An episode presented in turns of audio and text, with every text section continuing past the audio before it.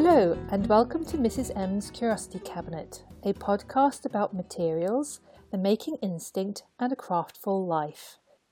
Whether you are a returning listener or tuning in for the first time, you are most welcome in my little corner of curiosity, making, and wonder.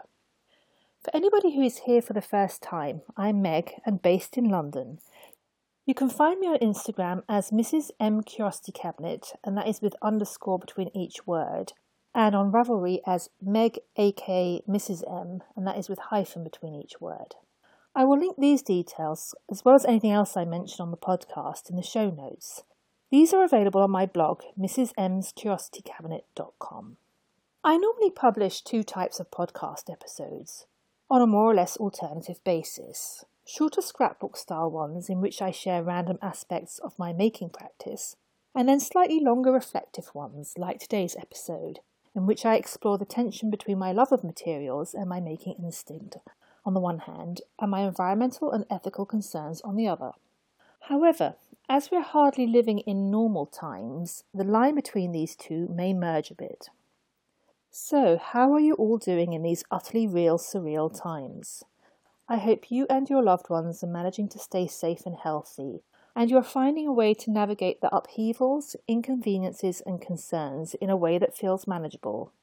Mr. M and I are muddling through as best as possible. In some ways, as I typically spend a lot of time at home due to fibromyalgia and live with an open ended condition, I'm possibly finding it a little easier to adapt to lockdown than some. Here in the UK, we are fortunate that we are still allowed out for a bit of exercise, and our government sanctioned daily constitutionals are definitely a godsend. But as for most people, there are, of course, also practical issues to contend with, like queuing for groceries and the shortage of flour and yeast, and now also gardening seeds not to mention the concern about loved ones and the practical impact on work and livelihoods. Despite all the upheaval and worry, I also have to admit to a slither of geeky fascination and optimism as I witness and experience a lot of creative energy and grassroots mobilisation, not just in my neighbourhood, but around the UK and in many other countries. The constraints of lockdown are undeniably a pain in the backside and seriously affecting many people's health and livelihoods.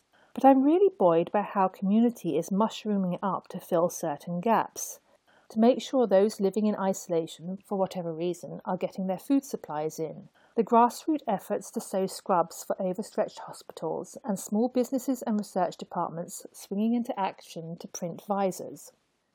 And then there is a creativity that people are showing to adapt their businesses to the current reality and developing generous and mutual methods to support companies and individuals as whole sectors of work have come to a standstill. The Artist Support Pledge initiative on Instagram, which encourages people to support artists' work who then invest in other artists' work, and the crowd-funded Front Room Festival, organised by the ever-inspiring Folk on Foot podcast, are just a couple of examples. Yes, we'd obviously all prefer not to be in this situation, but it is really inspiring to see how many people are responding with both creativity and no nonsense practical solutions to plug gaps that official channels seem to have no answers for. I know it may seem strange to talk about this kind of thing on a making podcast, particularly as what we probably all want to do is escape from the reality for a bit. But it would feel odd to me not to acknowledge the creativity and community born out of crisis because I regard this kind of action and experimenting as another type of making, as I mentioned in episode 18 of the podcast. Making lives more manageable or a bit brighter in an awful time, building community ties, creating shorter, more resilient supply chains are all forms of making. Also, I haven't really talked about it here on my podcast, but all these things completely tie in with what was my area of research. For my dissertation, I focused on environmental behaviour change, and particularly what role online communities of interest could play in shaping different behaviour, practices, and support networks. This area of interest meant I was a bit of a pariah at social events, but it does mean that no matter how exhausted I am by the concerns and practical limitations of the lockdown, my antennae are also buzzing as we live through what is de facto a massive experiment of how grassroots community kicks in during a time of crisis. But enough of these observations. What about my making? Today I'll be talking about how much of my making is currently centred around the familiar, but also the stunningly practical. So I hope you have a drink to hand and maybe a making project.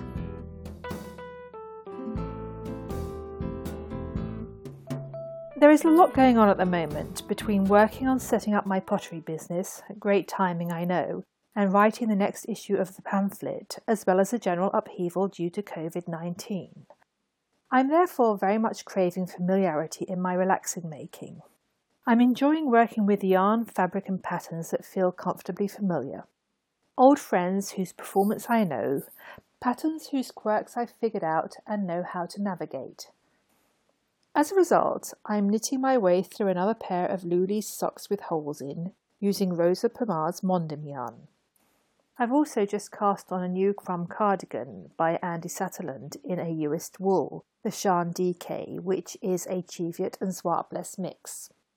The reassuring familiarity of these patterns and the comforting lack of surprises about these wools is just what I want at the moment. My sewing is a touch more adventurous, but only a touch, as it's very much based on tried and tested patterns. As we are inching out of the several layers of cardigan weather, I'm building up my stock of woven tops. I'm using familiar patterns that I'm tweaking here and there to create a modest sense of variety without requiring any real headspace. The trapeze dress pattern by Merchant and Mills is proving a good starting point for a smock-like top, which is roomy enough to function as an extra layer over a dress, but also looks fine as a separate.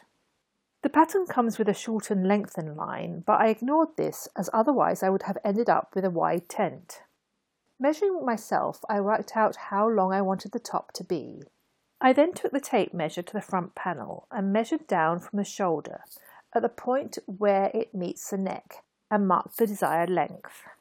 I then measured up from the hem to that point and inching my way along the curved hemline created a dotted line that I could join up.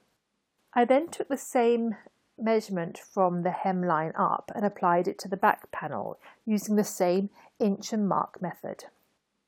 I know I might be teaching people to suck eggs here, but it's important to measure from the hem up rather than from the top down because front panels are often longer than the back panel to allow for the curves of the bust. My hacks to the Francine top, another Merchant and Mills pattern, have been a bit more varied as I'm turning it into two other styles. One is a shirt layer that I will talk about at a later date. The other is a simplified top that keeps the open v-neck but dispenses with the collar.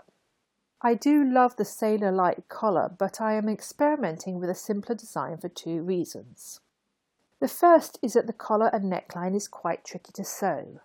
I don't want to give too much away as it's a paid for pattern, but any pattern that requires you to stitch the front and facing together about 3 millimeters or an eighth of an inch away from a cut edge requires a fair amount of attention. Secondly, removing the collar, which is cut on the fold, also slightly reduces the amount of fabric I need, which brings me on to a topic I care a lot about, both from an environmental perspective, but also as a thrifty sewer. As I'm sure is the case for most people too, the current circumstances mean I'm having to be more careful with money than normal. At the same time, I really want to support companies, including independent haberdasheries and fabric shops, as I want them to survive the economic downturn that this pandemic is bound to cause. I therefore thought I would share some tips on how to maximize fabric supplies. When it comes to fabric efficiency, there are some blatantly obvious issues, and more subtle ones as well, but to avoid darting all over the place, I will split the tips into two categories. First, choice of fabric. I generally find that fabrics that come in 140 or 150 centimetre wide bolts, so that's about 54 to 60 inches, more fabric efficient than fabric that is available in 110 centimetres or 45 inches wide, as there is generally just more scope to squeeze the smaller pattern pieces into the extra width rather than needing extra length. I favour plain fabric or fabrics with vertical stripes over patterned cloth, both from an aesthetic perspective but also as this minimises fabric loss due to pattern matching.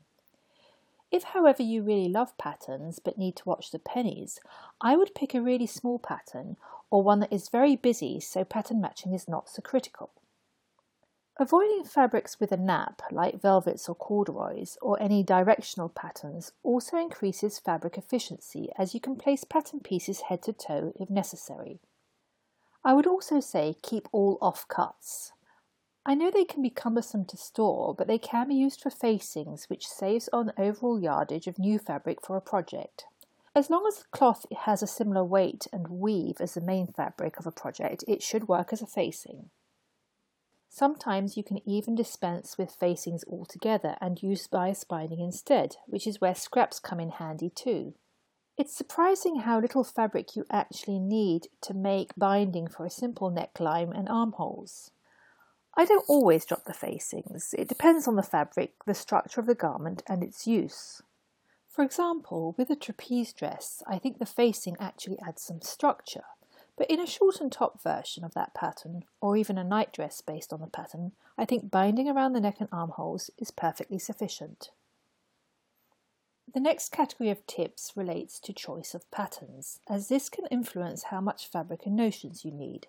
Obviously, knee length skirts and short sleeve tops require less fabric than, say, a maxi dress or a long sleeve top, and similarly, ruffles just eat fabric.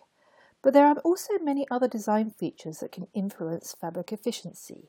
As somebody who always looks at the fabric yardage as well as the technical drawings, I'm often amazed at the difference in fabric estimates from certain companies compared to others. So here are some things to look out for if you're eager to keep costs down by being fabric efficient. The easiest fabric efficiency win is to avoid garments cut on the bias, as these require a lot more fabric. Not just because you have to place pieces at a 45 degree angle to the grain line, i.e., on the diagonal, but also because you should avoid placing bias pieces head to toe on the diagonal. In other words, if you have a front and a back panel for a top, the shoulder seams of each panel will typically point towards each other, leaving a triangle of waste fabric between the two panels.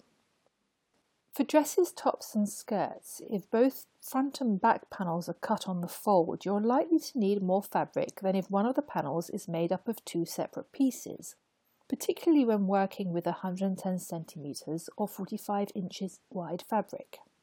The only exception to this is if the two half panels are closed with buttons rather than seamed or zipped, as you will need fabric for the button band facing. Often more fitted garments require less fabric than a more boxy design. I don't mean that just in terms of fitted versus oversized, I mean it in the context of fitted versus casual. Fitted garments often involve more but smaller pattern pieces, and while more pattern pieces means each piece will involve a seam allowance, it is often possible to jigsaw puzzle smaller pieces together on fabric more efficiently. For example, compare the yardage for a pair of jeans with a yoked back to, say, a more casual, loose legged pull on pair, where the shaping is created by an elasticated waist. Or compare the yardage needed for a vintage inspired Jennifer Lauren handmade dress, like the Laneway dress, with that for a looser, more modern style, like Grainline Studio's Farrow dress. That's not intended to put anybody off making more casual styles of garments, but rather to dispel any myth that patterns involving more pattern pieces or shaping are necessarily more expensive because of the fabric requirement. In my experience, the fabric efficiency gains really go up with fitted patterns the more you go up through the size ranges. Thinking about fabric efficiency, whether from a cost or environmental perspective, is one of those things that can sound utterly tedious and like it cramps our creative juices when we just want to have fun with our sewing. But often creativity really thrives on limitation and restrictions, something I suspect many of us are experiencing at the moment anyway, so even if it's not possible to get our hands on new fabric, whether due to cost, shops being closed, or deliveries being slower than usual, do bear in mind that with some careful choices about pattern, a little planning about fabric, and possible tweaks that won't make a visible difference, there are usually ways to eke fabric out to create a new garment.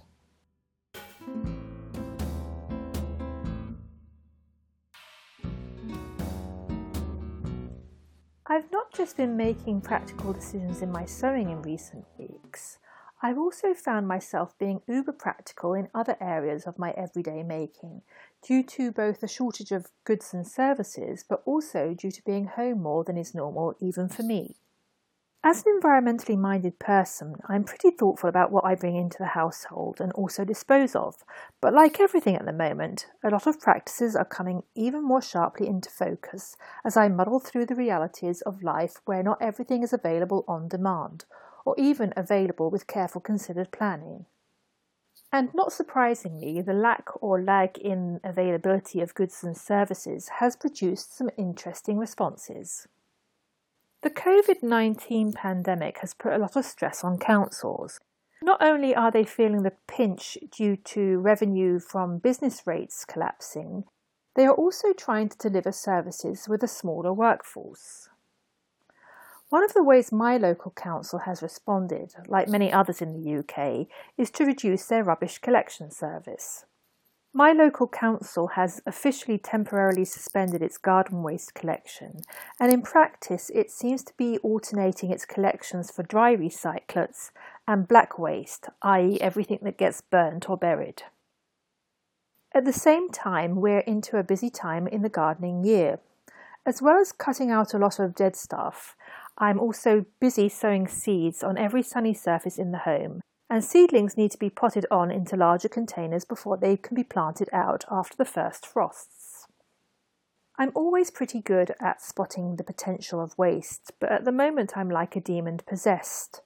Not just diverting every egg carton and toilet roll holder from the recycling bucket, but also every mushroom tray and yogurt pot. And although normally I jokingly berate Mr. M for buying cartons of orange juice, I am currently pouncing on every Tetra Pak because they make excellent deep pots for sowing beans or peas, as legumes like a long root run. But my waste resourcefulness is not just focused on the short term. With garden centres closed and the limited online suppliers of peat free compost being seriously overwhelmed, homemade compost feels more precious than ever. So any food scrap or uncoated cardboard is being hoarded for the bokashi bin and compost heap so I can get the next load brewing for the autumn mulch. It has also been very informative to work out what items and conveniences I actually miss. I will admit, as my purchasing habits have long been skewed towards making, I'm probably not representative of the average shopper. For example, I found myself missing the local art shop as my supply of sugar paper, which I use for pattern hacking, has dwindled.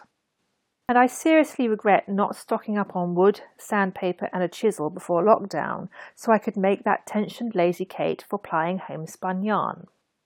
I can't do much about the Lazy Kate project at the moment other than continue to make do with the makeshift shoebox knitting needle affair. But as far as pattern paper goes, I find myself diligently salvaging any brown parcel envelopes and wrapping paper that arrives with online deliveries, pressing them with an iron and folding them away as part of my precious sewing supplies. And to tell you the truth, this approach is not exactly a hardship. Yes, I need to find some space to store my growing supply of scavenged paper and makeshift seed trays, and at times it's a little unsightly, but it's hardly the end of the world. Reduced access to new resources also means I'm finally starting some of the remake and recycling projects that I've been scavenging materials for, but have never got round to starting because there's always a slightly more exciting project on hand. Like finally turning old pillows into cushion pads or making table mats to replace the battered unsightly ones. For months now, two pillows, the stuffing of which was so underwhelming that it wouldn't even support my cat's tail, let alone my head, had been propped in a corner of the bedroom with every intention of turning them into cushion pads. I already had the cushion covers that they would fill, so all I needed to do was cut the pillow fabric down from a rectangle into a square, shove all the stuffing into the smaller space, and stitch them up again. So on Easter Monday, after finishing a morning of chores and hoovering the home, I tuned into the front room festival and set about the task. I measured the new width of the cushion and marked it with a pencil so I could easily hand stitch the new seam. I laid a towel on the floor to catch any filling that would escape from the pillow and started to cut. You can probably see where this is going. As my hands and the shears moved along the fabric, plumes of stuffing went everywhere but on the towel. What followed was frantic, clumsy backstitching as I desperately tried to seam the fabric, while all the time stuffing puffed out and into my eyes and nostrils. this disarray is, of course, why I had put the job off for so long. Still, we learn from our mistakes. So when it came to the second cushion pad, there was no messing about. I drew my stitching line on the pillow. Then I squashed the limpless filling down to one end of the pillow with the same no nonsense approach I use when bundling Dante into a box before a trip to the vet's. Next, I pinned the front and back fabric of the cover along the stitch line and set about backstitching. I didn't bother cutting off the excess fabric, which meant no plumes of fluff. Stitching a stuffed cushion is hard on the hands, especially ones that were already cramped from a morning's work, so the whole effort was decidedly cack-handed, to use one of my mother's common reproofs, but at least the job was finally done. As long term listeners will know, I normally tend towards perfectionism. But remaking useless pillows into functional cushion pads was a good reminder that making is as much about knowing when a job needs to be done properly and where it makes sense to cut corners. As certain goods and services have fallen away, I suspect a lot of us are finding ourselves making a lot more from scratch or semi scratch at the moment. I don't mean the hobby making projects we document online or that appear in lifestyle magazines. I mean daily cooking, conjuring up meals out of store cupboard ingredients to avoid long social distancing queues at shops, making bread out of unusual flours and raising agents due to shortages, putting together random materials for homeschooling projects, starting a quick cut and come salad garden, maybe sewing masks. Everyday making is, I suspect, taking up proportionately more of our day than usual, and a lot of that making is not particularly picturesque or sexy. Inevitably, it will on occasion involve cutting corners to get the job done. But even so, there is definitely value in such everyday making, no matter how muddled or messy it is. It's a pity that it takes a pandemic and the prevailing system pretty much grinding to a halt to realise how vital the making efforts that go into our everyday needs are. Efforts that are often outsourced to people who are generally poorly paid and often classed as low skilled. Making, even if it involves ham fisted attempts, is a good reminder that A. Human survival ultimately depends on various forms of making, and b. that the mundane forms of making deserve much more recognition and appreciation than the prevailing economic system seems to afford them.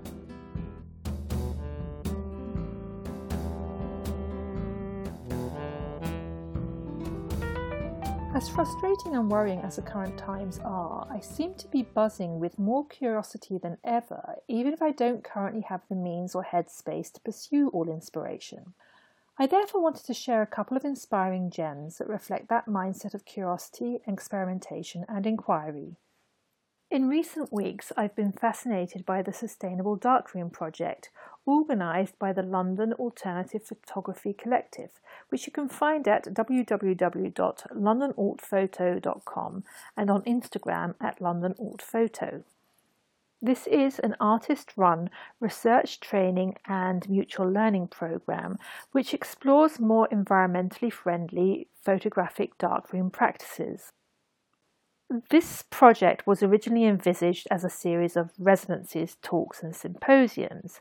However, because of COVID 19, it has moved online, which has meant the investigations and experiments are probably reaching a wider audience.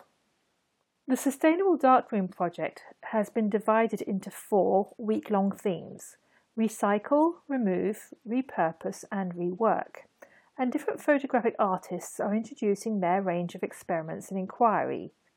For example, Eddie Carr's inquiry into the environmental impact of gelatin coated film, or Kate O'Neill's sourcing of waste glass from framers for making her photographic plates not to mention experiments with herbal developers like William Lawrence Arnold's use of willow and Crystal Benner's use of gorse. As well as being rooted in curiosity and concerns about sustainability issues, this project's inquiry and experiments somehow recall the curiosity and experimentation and wonder of the early pioneers in photographic imagery. As a teenager, I really enjoyed pottering around in Dad's garage come darkroom, much preferring the chemistry and the process of developing and printing to actually taking photos. But I found it really interesting to reconsider darkroom practices three decades later through a different prism, one informed by environmental studies, but also my interest in natural dyeing and mineral pigments in pottery and printmaking. I also find it really uplifting to know that concerns about sustainability are rippling out in various creative fields, and that artists and practitioners are trying to find ways to reconcile their concerns with their creative work. Also, projects like the Sustainable Darkroom really fuel my own, different yet analogous lines of inquiry about the medium and consumables of my own creative practices. The other inspiring gem I wanted to share is Materiom, which I was introduced to thanks to a Royal College of Arts textile student who had been experimenting with making bioplastics from Japanese knotweed, a really invasive weed. You can find Materiom at www.materiom.org or on Instagram at materiom underscore. Materiom is devised as an open source nature's recipe book where people can share recipes of materials made from local, abundantly available biomass, with the aim of encouraging a regenerative circular economy. This database of recipes is utterly fascinating. It's not geared to highly specialist lab scientists, but anybody who wants to experiment in their kitchen or in their garage. The materials involved are the kind of things we might already find in our kitchen or craft supplies, and often the core ingredients are food or other household waste, from coffee grounds and avocado pits to spent grains from home brewing or shells from seafood. The materials that can be produced are anything from natural dyes and composites that can be moulded into biodegradable pots to bioplastics and plant based leather like fabrics. One of the recipes that particularly fascinated me was kombucha leather. I have to say, to date, I've had no interest whatsoever in the fermented drink kombucha. To start with, as I've never cared for juices, squashes, or fizzy drinks, not even as a very odd child, I've never felt the need to make kombucha as a healthy, natural, packaging free alternative. Secondly, the SCOBY or symbiotic culture of bacteria and yeast, which multiplies and floats on top of the liquid, quite frankly looks pretty revolting to me. So, as a drink, kombucha is a complete turn off to me, but as a pliable, sewable fabric, it definitely piques my interest. I'm wondering how viable it would be for homemade sandals, maybe even an environmentally friendly take on the jelly sandals. Well, that's probably enough random geeky excitement for one episode. My semi planned podcasting schedule is a bit out of whack because, let's be honest, my making has been thrown out by the current times. But no doubt I shall be back before too long. In the meantime, I hope you manage to stay well and muddle through while keeping your physical and mental health intact as much as possible and I hope that, like me, you can manage to find enjoyment in the good hours despite the upheaval and worries. Also, for anybody living through lockdown restrictions on their own, my heart really goes out to you, and please accept an extra gentle virtual hug. So, until the next time, I hope you enjoy many pleasant hours of making, whatever your medium may be.